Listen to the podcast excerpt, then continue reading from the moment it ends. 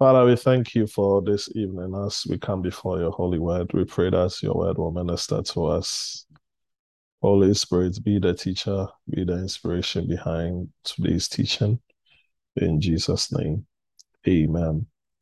So, you're all welcome to tonight's midweek Bible study. Uh, last week, from chapter 3, verses 1 to 6, we realized that true joy does not come from the law and we we realize that the law is where one can easily have confidence in the flesh. That was one of the things Apostle Paul said. And anything that you can have confidence in, especially when it comes to, um, to the reliance of your flesh, you will not have true joy.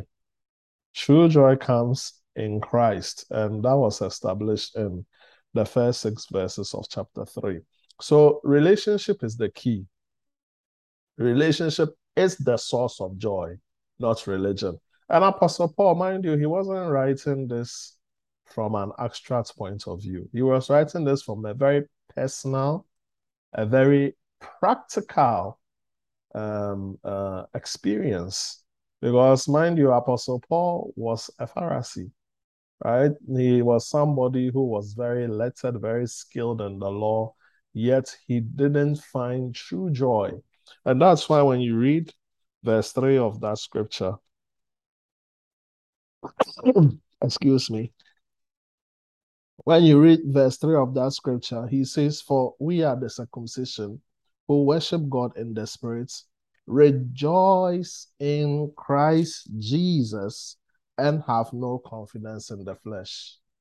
All right, rejoice, that's joy. So true joy can be found in Christ. It doesn't come from external superficials, you know, and that was what the law really majored on. It didn't, it wasn't a source of joy.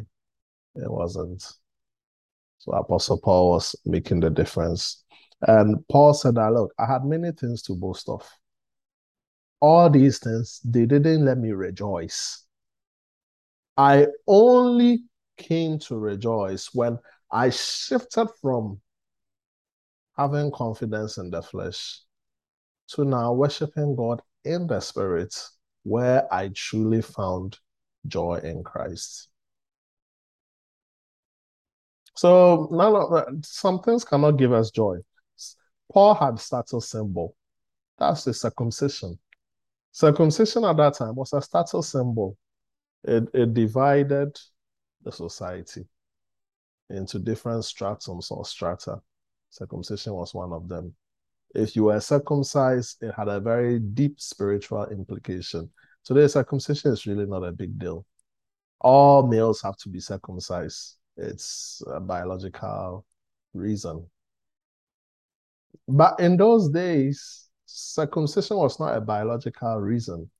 Circumcision had a very spiritual and a very weighty matter to it. When you were circumcised, it means you were a descendant of Abraham. You are the seed of Abraham that God has made a covenant with that in blessing I will bless you. It was a huge, it, it brought so much division and schisms among different tribes. Okay. And Israel was not the only tribe, there were many nations aside Israel, all of them were not circumcised. So it was a status symbol. Paul said that my status symbol, which gave me confidence in the flesh, didn't make me happy. It didn't produce joy. Number two, he came from a distinguished tribe. That didn't help him either. He said, I come from the tribe of Benjamin. The first king of Israel came from the tribe of Benjamin, who was Saul. You know, so I could boast that from my lineage there's royalty, but that didn't give him true joy. Number three, nationality. He could boast about that. I remember one time I read an article many years ago, and the, the title of the article is How Powerful is Your Passport? Very interesting. You know, there are 196 countries in the world, so they say, but there are certain passports where you have you you have access. I think that the passport which gives you the highest access to the number of countries was the UK passport. You are able to go to 178 countries without going for visa. And then followed by the US. The US passport, you are able to go to 176 countries without no visa. And then the rest, it, it, it trickles down. In fact, I was very interested in looking at my country and some other things. You know, it, it comes back to just double figures. Okay. It comes back to double figures. But so much division. And when I finished reading that, I started laughing. I said, Who is the one who even decided that I'm going to bring these lines of demarcation to how far you can travel just because of a book or a passport. What's that got to do with? Doesn't the Bible say that the earth is the Lord's and the fullness thereof? Who, who is that person who decided that I'm going to restrict your access to certain countries based on a passport? And maybe some people, when they read this, they will feel very good. People with British passports, if they read it, they will feel very good. Eh, people with American passports, if they read it, they will feel very good. Some people too who don't have certain passports, when they read it, they will not feel very good. They might feel very inferior. Nationality, nationality, nationality eh, eh, is causing a lot of divide on which barriers you can cross, which territories you can cross. Your nationality will determine this is your demarcation. This is how far you can go with your passport. If you want to cross over this demarcation, it's demanded you have a visa in your passport. Very interesting. And in Paul's day, nationality was a big thing. Today it's still a big thing. But you know that no matter your nationality, it's never the true source of joy. Never. Can be the true source of joy. Paul was really an unfiltered Hebrew. And the reason why he had to say that was, you know, during those times, Gentile population was starting to grow. So there were many Jewish people who started to adapt customs of Gentiles. They were starting to embrace Gentiles, many of them. In fact, Jewish people who could speak Greek were called Hellenists. It was becoming common. They started to embrace Jewish customs, Jewish, sorry, Jewish people were now beginning to uh, uh, embrace Gentile customs and, and stuff like that, mostly because they might want to do business with them and, stuff like that. But Paul says that I'm a very unfiltered Hebrew, a Hebrew of Hebrews,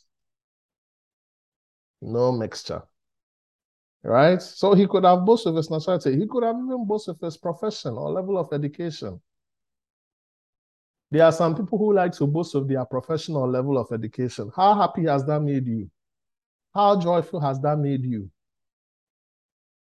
It's good to go to Harvard. It's good to go to an Ivy League school. But if you are thinking this is going to be the source of your joy, you have another thing coming. Paul was educated. To be a Pharisee, you had to be lettered. That's where the word doctor comes from. You know, when you were a Pharisee, you were a doctor basically. Why were you a doctor? You were a doctor because you you dealt with doctrine. That's where the word doctor comes from. So if you're a Pharisee, you are a doctor because you dealt with doctrine. You are doctored in the law. You are lettered in the law. But Paul said that it didn't make him happy. It didn't make him happy. And those days, to become a Pharisee, you had to be intellectually sharp mentally you have to be on point. You should be able to memorize the first five books of the law verbatim. Did you hear that? I don't know. Thank God that today, if you have become, you have to become a pastor, you are not supposed to memorize the first five books verbatim. Probably I wouldn't qualify because I don't have that sharp of a mind to do that. Maybe I'm sure Pastor Robert would have qualified, probably. You know, I, I, I wouldn't. But that that is what it took. Paul was sharp. He was intellectually astute.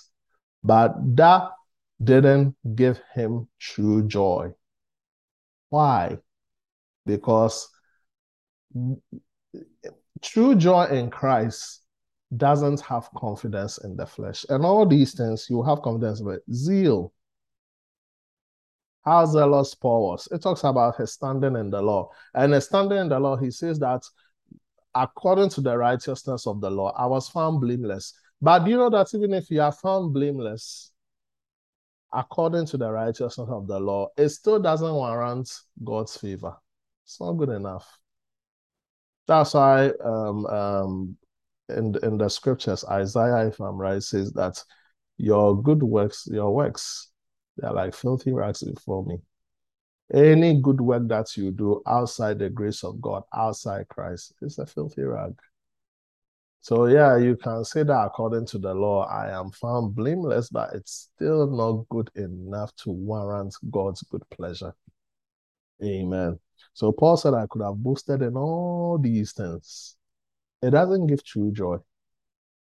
All that these things do is that it just gives you confidence in the flesh. And that's not where true joy is. True joy is in verse 3. For we are the circumcision who worship God in the Spirit, rejoice in Christ Jesus. So if you want to experience true joy, don't be legalistic. Don't be a religious person. When I'm talking about religious, try and understand. Religion has many different definitions. And when I'm talking about religion, in this context, I'm talking about just relying on mere external, superficial things to please God. That's what I'm talking about. That's a side of religion. That's superstition. Superstition doesn't bring you true joy. It will make you wearisome, burdensome, and tired. True joy comes from having a relationship, relationship with Christ. That is the key. Amen. Now let's move further on to tonight. Verse 7. But what things were gained to me? So Paul is saying all these things, they were gained to me. Very important. My status symbol of being a circumcised person, coming from a distinguished tribe, uh, my nationality, I'm a Hebrew of Hebrews. Maybe Paul's day, if they had passports, his passports may be very powerful, you know. Um, my profession, my level of education, my level of education, my profession. I even see some Christians who like to boast about my profession, level of education. Maybe you haven't experienced true joy. Because the day you experience true joy in Christ, I'm not saying education is not, I believe in education a lot. I believe in formal education. I believe in education, all sorts. Go to school. I will always encourage you. I'm not downplaying education, but you don't have to come to a place whereby you will use education as a crutch. Okay? It, it, becomes confidence in the flesh. And if you think that is going to be source of joy after getting the it's not going to be. It will not. Amen. So try remember that. So Paul is saying that these things I thought they were gain. My zeal, my enthusiasm, that I follow to persecute the church, my standing in the law. That was according to the to the righteousness of the law assembly. All these things that I thought were gain to me, I have counted them loss for Christ. Yet indeed, I also count all things loss for the excellence of the knowledge of Christ Jesus my Lord, for whom I've suffered the loss of all things and counted them as rubbish You know, New King James is very polite with the word rubbish here. Very polite. Because the real word it wanted to use was not rubbish. If you like, check the King James Version. The real word they wanted to use here is dung. Yeah, there's a big difference between D-U-N-G, dung, and rubbish. Rubbish is what you put in your your bins and whatever. Dung is quite different. I don't want to mention the other word for dung, but picture that. That is the word that Paul wanted. He said it is as worthless, as useless as dung, D-U-N-G, not really rubbish. Because if you look at the Greek word here, it's not really talking about, it's talking about dung, D-U-N-G. And we know the other word for that. I have counted them as dung that I may gain Christ you know something? Discovering Christ brings you to a very interesting conclusion. And I'll tell you what the conclusion is. All things that were gain, you will count them worthless or loss. When you come to the discovery of Christ, everything that you thought was gain, you will count them as rubbish. That's an interesting conclusion you will come to when you discover Christ. Everything loses value in comparison to knowing Christ as Lord. And that's why we have to present Christ to our friends. We have to present Christ to our family members. Because the things that they may be holding on to, my nationality. Some people are so proud to be Americans. It's good. Be proud to be an American. Nothing wrong with that. It's good to be patriotic. Some people are so proud to be British. Be proud to be a British. Nothing wrong with that. Some people are proud to be Africans. Good. Be proud of it. We are not against it at all. But the day you will discover Christ, all those niceties that you were holding on to that made you have confidence in the flesh, you will lose the relevance and the significance of it. Because when it's it's it will it will pale in comparison to what your quest is on. Discovering Christ, knowing Christ, you realize that hey, it's useless. It's useless. I'm rather interested in being a child of God I'm rather interested in being his righteousness. Eh, you you you lose it. But if you see a Christian who still after saying I have received Christ and still has confidence in the flesh and all these things, perhaps he truly hasn't discovered Christ. Because the day you discover Christ, and I pray that may all of us discover Christ, because the day we will discover Christ, we will all come to this interesting conclusion. All of us, we will come to this interesting conclusion that all the things that we thought were gain, they are indeed dung. They are dung. And all that I am interested in is just that I might gain Christ. That's the reality. Amen. So the pursuit of joy is in a relationship with Christ. It's in a relationship with Christ. Everything loses value in comparison to knowing Christ as Lord. Amen. So today, look at your state.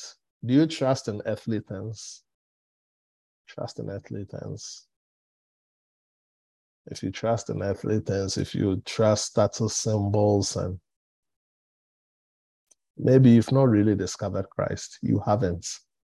You might say, Oh, I said the sinner's prayer. But maybe truly you haven't discovered. Because the day you discover Christ, believe you me, you will come to this interesting conclusion. All things are useless. All things are useless. It doesn't mean you shouldn't get them. I'm not saying don't go for the degree. I'm not saying don't go for the master's. I'm not saying don't do the PhD. I'm not saying that there is something wrong with having the national. I mean, nationality is not your fault. You can't really contribute to your nationality. Your nationality is as a result of your parents. That's one. Another way of you having the nationality of your choice is probably to go to the country that you prefer and naturalize. That's that's also another thing. Nothing wrong with that. But the thing is that you will not have confidence in these things Paul, despite him preaching, he was still a Hebrew of Hebrews. But he is saying that I, I lost confidence in all these things because all these things, it didn't produce true joy in Christ. True joy in Christ came when I had a relationship with God. And today I pray that may we experience true joy. True joy, not because of status symbol. True joy, not because we come from a distinguished tribe You know, one of the places where they are so particular about stratas of society is England. Yeah, a commoner. You Yeah, royal family, a commoner. I remember when I, I when um, Prince William was marrying Kate or Catherine. You know, now they are Prince and Princess of Wales. The, one of the words I kept hearing in the royal wedding commentary was commoner. She is a commoner married to the royal family. I think she is the first commoner after, before Meghan Markle to marry who has non-royal blood. Because all the royal family members they always marry someone who's tied to some sort of royal blood royal connection. So catherine and then meghan i think are the only two commoners so to speak. So you hear that commoner commoner common it's like stratus of society it doesn't bring joy trust me it doesn't bring joy that's why you shouldn't promote division and schisms it doesn't bring true joy. You might think it will bring some satisfaction, some joy. Okay, so if I am a royal member and if you're a commoner, how satisfying does it make me? How gratifying? I mean, I will not apologize if I'm a royal, I'm, I'm, a, I'm a royal member, but I will not use that as a crutch to promote division and schisms. Are you understanding me? So true joy is not found in status symbol. It's not found in nationality. It's not found in profession level of education. It's not found in your zeal for things. It's not found in your standing in the law. True joy is found when you discover Christ. And when you discover Christ, you will know that, oh, the things that I had confidence in, all these things are dung. D-U-N-G. It's not even rubbish. It's worse than rubbish. It's dung. It's dung. Amen. Now look at me with verse 9.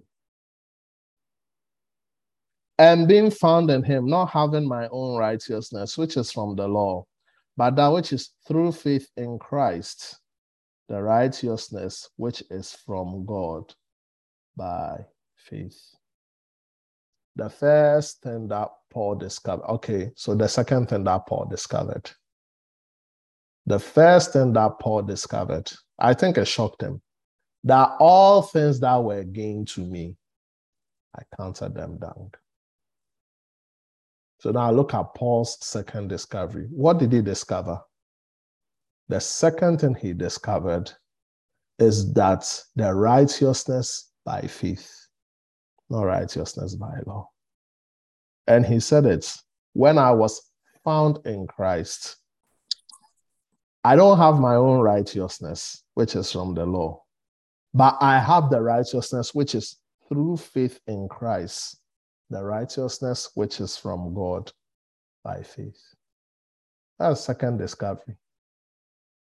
So, Paul BC, Paul before Christ, he only knew one aspect of righteousness, which is of the law. But now he's saying that when I was found in Christ, I was lost, but now I'm found. I made another interesting discovery. The other discovery I made was righteousness by faith.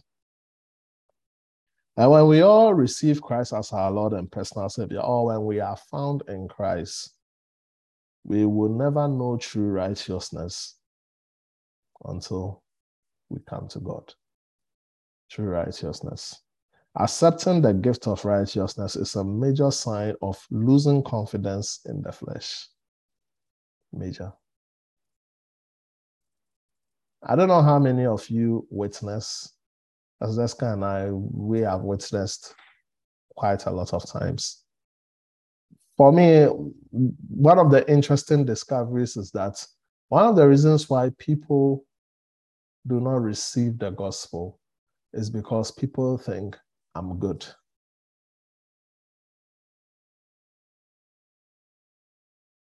I'm good. That's very dangerous. Not that I'm a sinner. Because when someone knows he's a sinner, sometimes it's easy for him to receive Christ. but he's beat down, he needs help. Most times people like that they are very receptive and open to the gospel. They look very hopeless. What is there to even boast about? Society hates me my family hates me i'm of no good i know i'm useless. And that's why when you preach the gospel to a sinner, you don't have to really bash him. He's already at his lowest point. That's the lowest point. That's why the, the gospel is also called the gospel of hope. You give them hope. Christ came to die for you. Christ came to die for you. That is the good news. Resign from trying to do things to please God by your might and receive his love he has for you because he died for you, took care of your sins. This message has to travel. But sometimes when you preach this message, people who have confidence in the flesh think, I'm good. It's one of the things I've seen. I'm good. One day someone told me, I'm good. I said, How do you know you are good? He said, I help my mom. I help my mom. I give money to strangers. I'm good. I say, in as much as it's good, outside Christ, it doesn't warrant righteousness. But I'm good.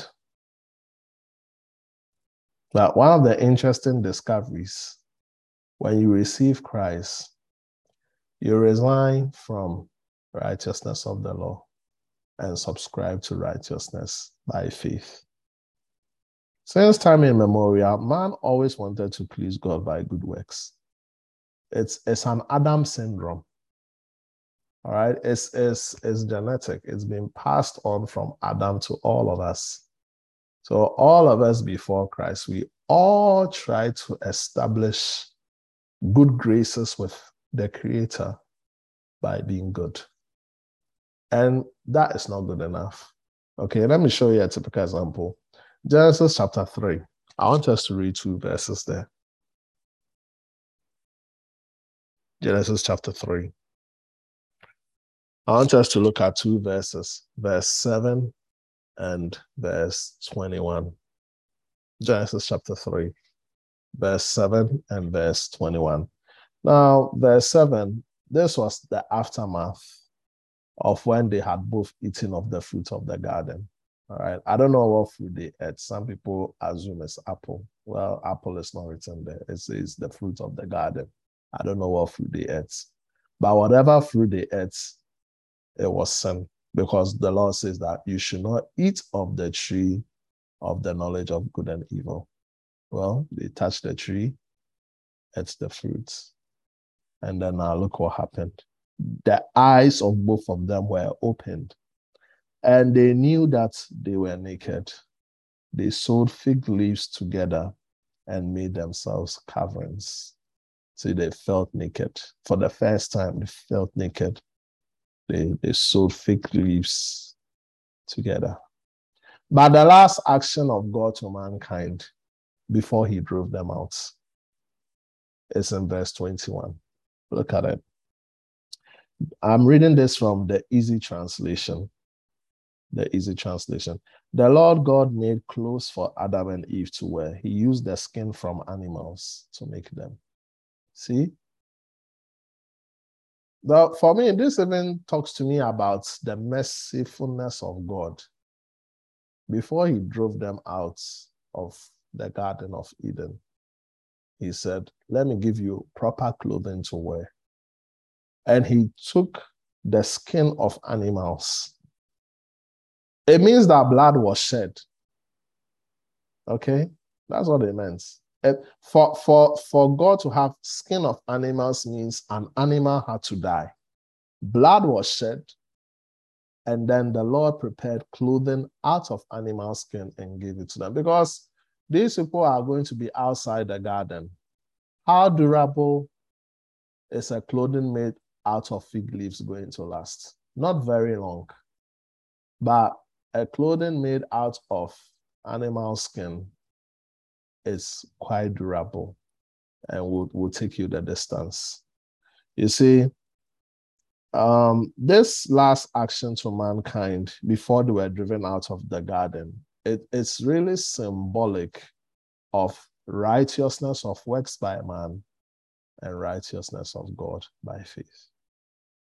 How did we become righteous? We became righteous because Christ died for our sins. That's why we became righteous. And in this case, God was communicating a message. When you sin, you can't cover yourself, you can't fix yourself. Your works at best is still like fig leaves, it will wither. But come to me, I will fix you. Blood was shed to make clothing for them, to cover them. Today, you and I are righteous. Do you know why? Not because we did some good works. We are righteous because of Christ dying on the cross for our sins. Blood has to be shed so that we could attain that new identity, the righteousness of God. So, since time immemorial, we've always had this sickness or this disorder to fix ourselves, wanting to be right. And this was Paul. He said, according to the law, I, I, according to the righteousness of the law, I was blameless. But when I came into Christ, I discovered there was something better than righteousness by works, which is righteousness by faith in God through Christ Jesus. And I rather subscribe to that one. So when we, well, th- that's one of the interesting discoveries Paul found when he received Christ. The first discovery all things are rubbish, they are dung.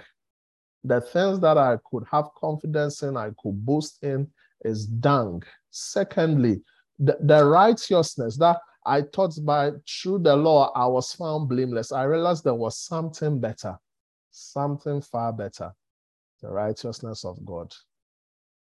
And today I pray that truly may we submit and subscribe to the righteousness of God because the righteousness of the law, which depends on man's attempts, uh, it's it's very tireless. It's very tiring, so to say. Uh, it is because you'll be trying to constantly please God and your good will not be good enough. Amen. So that was Paul's discovery. He discovered that the righteousness of God.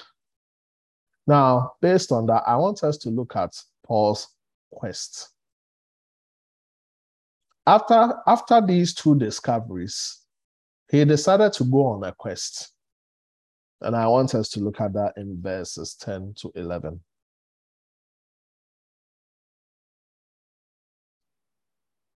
So Paul made two interesting discoveries. In Genesis chapter 3, verse 7 to 9, Paul made two interesting discoveries. I'm sorry. The first discovery all things that were gained to me, they are dung. That's the first discovery. And truly, if we have received Christ as our Lord and personal Savior, we will have the same testimony like Paul. It's dung. The car that you boast in is dung. Your education, qualification, profession that you boast in is dung. I'm telling you. Your nationality or your passport that you boast in, like the article I read, how powerful is your passport? Can you believe that there are some people who will read this that will feel so good and it will even boost their self esteem? It's dung. Okay, if I have a passport that I can travel to 178 countries, and so what? Come on, man. It's dung. Okay, if I have a passport that can give me access to 50 countries, and so what? It's dung. But if you've not received Christ, all these things are gain. They are gain. But when you receive Christ, everything pales in comparison to knowing Christ. It's dung. Your zeal, your enthusiasm, your standing in the law, thinking that you are righteous You don't need God because you're good. You don't need God because you donate. You don't need God because you give to charity. Once you discover God, you realize that all these things that I bragged with and that gave me confidence in the flesh, it is dung. First discovery. The second discovery is that, man, there is something better than righteousness by works, which is righteousness by faith in God. You will discover another righteousness. And Paul's two discoveries is food for thoughts. If truly we have discovered Christ, we will also come to these very two interesting conclusions or these two discoveries. Now, Paul, knowing this, he had a quest, he had a desire. He now refocused his zeal on something else. Before Paul became an apostle, he was a Pharisee. He had one zeal. The zeal was to fulfill what was in the letter of the law. One of them was to persecute the church and persecute Christians. That was his zeal. But now that he has discovered Christ, he's been found in Christ, and he's made interesting discoveries.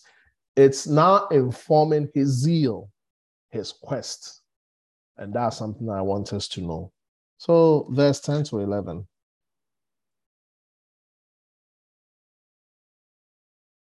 That I may know him and the power of his resurrection, the fellowship of his suffering, being conformed to his death. Verse 11. If by any means I may attain to the resurrection of Christ. So, the first quest I want to know Christ.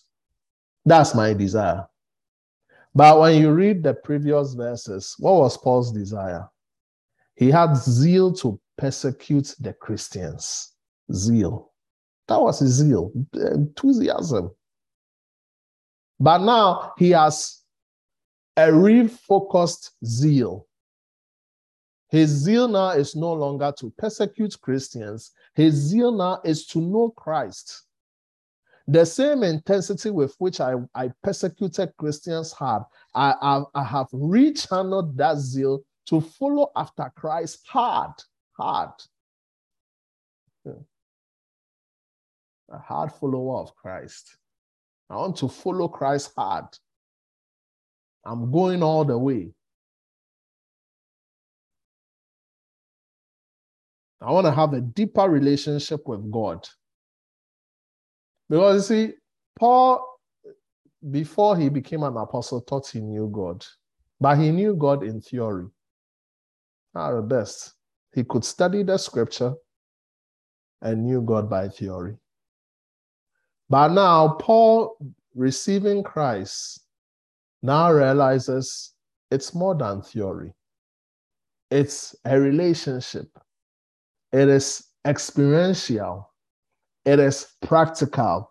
I want to know Christ. I want to have a deeper relationship. I want my relationship with God to be deepened and meaningful. This is Paul's zeal. The zeal has changed. I want to know Christ. And this evening, I pray, may we know Christ. Second desire, second zeal, to understand the power of his resurrection.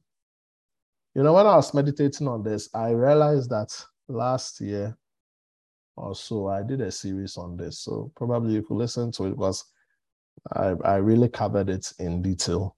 I think I took one of these things in verse 10 to 11, I, I did an expansive breakdown. So probably you could listen to the message and you will find it.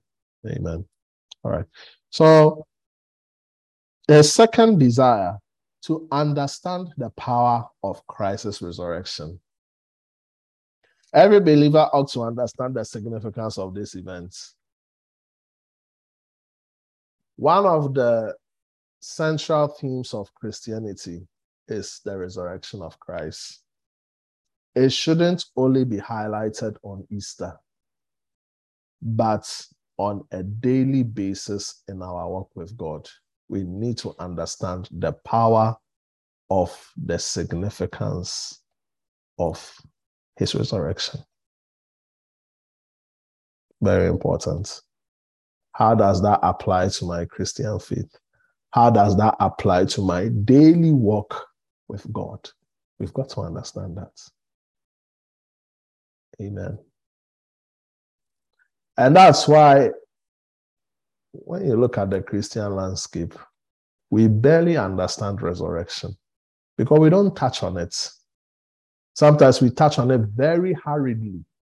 Three days, Good Friday, maybe a Holy Saturday if you want to do a, a program, or Easter Sunday. That'll be it. So maybe two days or three days of the year. But it's it's it's not a ceremonial or a seasonal message.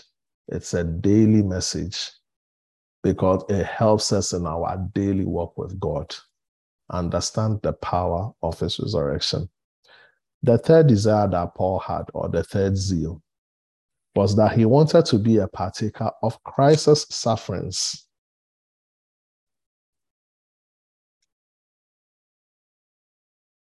He wanted to be a partaker. That is the suffering that comes with proclaiming the faith. He wants to be a partaker of that. That's zeal. This was a man who first meted out sufferings to the early church. He said, I, now my zeal has been realigned. I've rechanneled my zeal. My zeal now is to be a partaker of the sufferings. And during Paul's days, suffering was part of being a Christian. One of the things that could happen was that you would be in jail. And Paul was writing this in jail. It's part of the suffering. When you profess you are a believer, like I said in times past, you could easily die. That was it. The fourth thing, he says, I'll be conformed to his death. Conformed to his death. Paul is saying that I'm all in. I have zeal. I'm all in. The fifth thing, that I will attain to the resurrection from the dead. So now Paul's zeal now has shifted to eternal things. Above all, that I'll be a candidate of the resurrection. That's what he's saying. So today, in our Bible study, we've looked at Paul's two discoveries when he became a Christian. And then we've looked at five desires or five zeals of Paul. His zeal was rechanneled from persecuting the early church to five things that he will know Christ, understand the power of his resurrection, he will be a fellow partaker of the sufferings, and that he will attain to the resurrection of Christ and then be conformed to Christ's death. Five zeals. It's almost like a 180 degree. What made that happen? What made that happen is he was found in God, where you can find true joy. So, the two discoveries Paul had his first discovery, all the things I boasted with, they are dung. It all pales in comparison to knowing Christ. Number two, my second discovery. I thought I was blameless according to the writings of the law, but I realized I have to subscribe to something higher righteousness by faith, which is in God in Christ. And that now informs his zeals and his desires. His desire of knowing Christ, desire of understanding the power of his resurrection, the desire of the, the, the fellowship of his suffering, the desire of being conformed to his death, the desire of becoming a candidate when the resurrection event takes place. Amen. So I'll stop here. We'll continue next week. Next week, I want to believe we'll finish the whole of chapter three and we'll have our last chapter to deal with. Amen. I pray we all learn something tonight. Did we all learn something?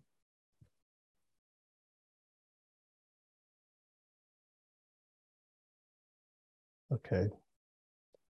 Well, we have four minutes on the clock. Before we end, what did we learn? What ministered to you? What one thing did you take home? Amen. So it will be good to hear you guys on the floor.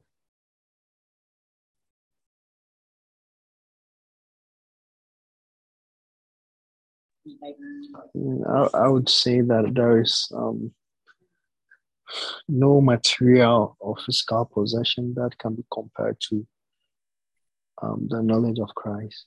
So all other things are worthless compared to the knowledge of Christ. Um, because all that Paul had were things that others were boasting about, others who were not even, who didn't have what he, all the things that he had, others were not Pharisees, who were even just um, Jewish people, were proud in the fact that they were sons of, or they were descendants of Abraham. But Paul, um, with all that, on top of that, being blameless, being a Pharisee, a teacher of the law, still said all those things are worthless. So I, I guess until you really come to Christ, you might not even know the worthlessness in the things that you are boasting about. But when you come to Christ, you, you get a, a true understanding of the worth of life and the things that you rely on or things that you, you boast about, you realize that they, they are worthless. Amen. Powerful. Let me ask this question. So, why do people boast in maybe status symbols and nationality, even though they say they are Christians? I see that some people maybe say oh, I've received Christ, but they still boast in these things. Why?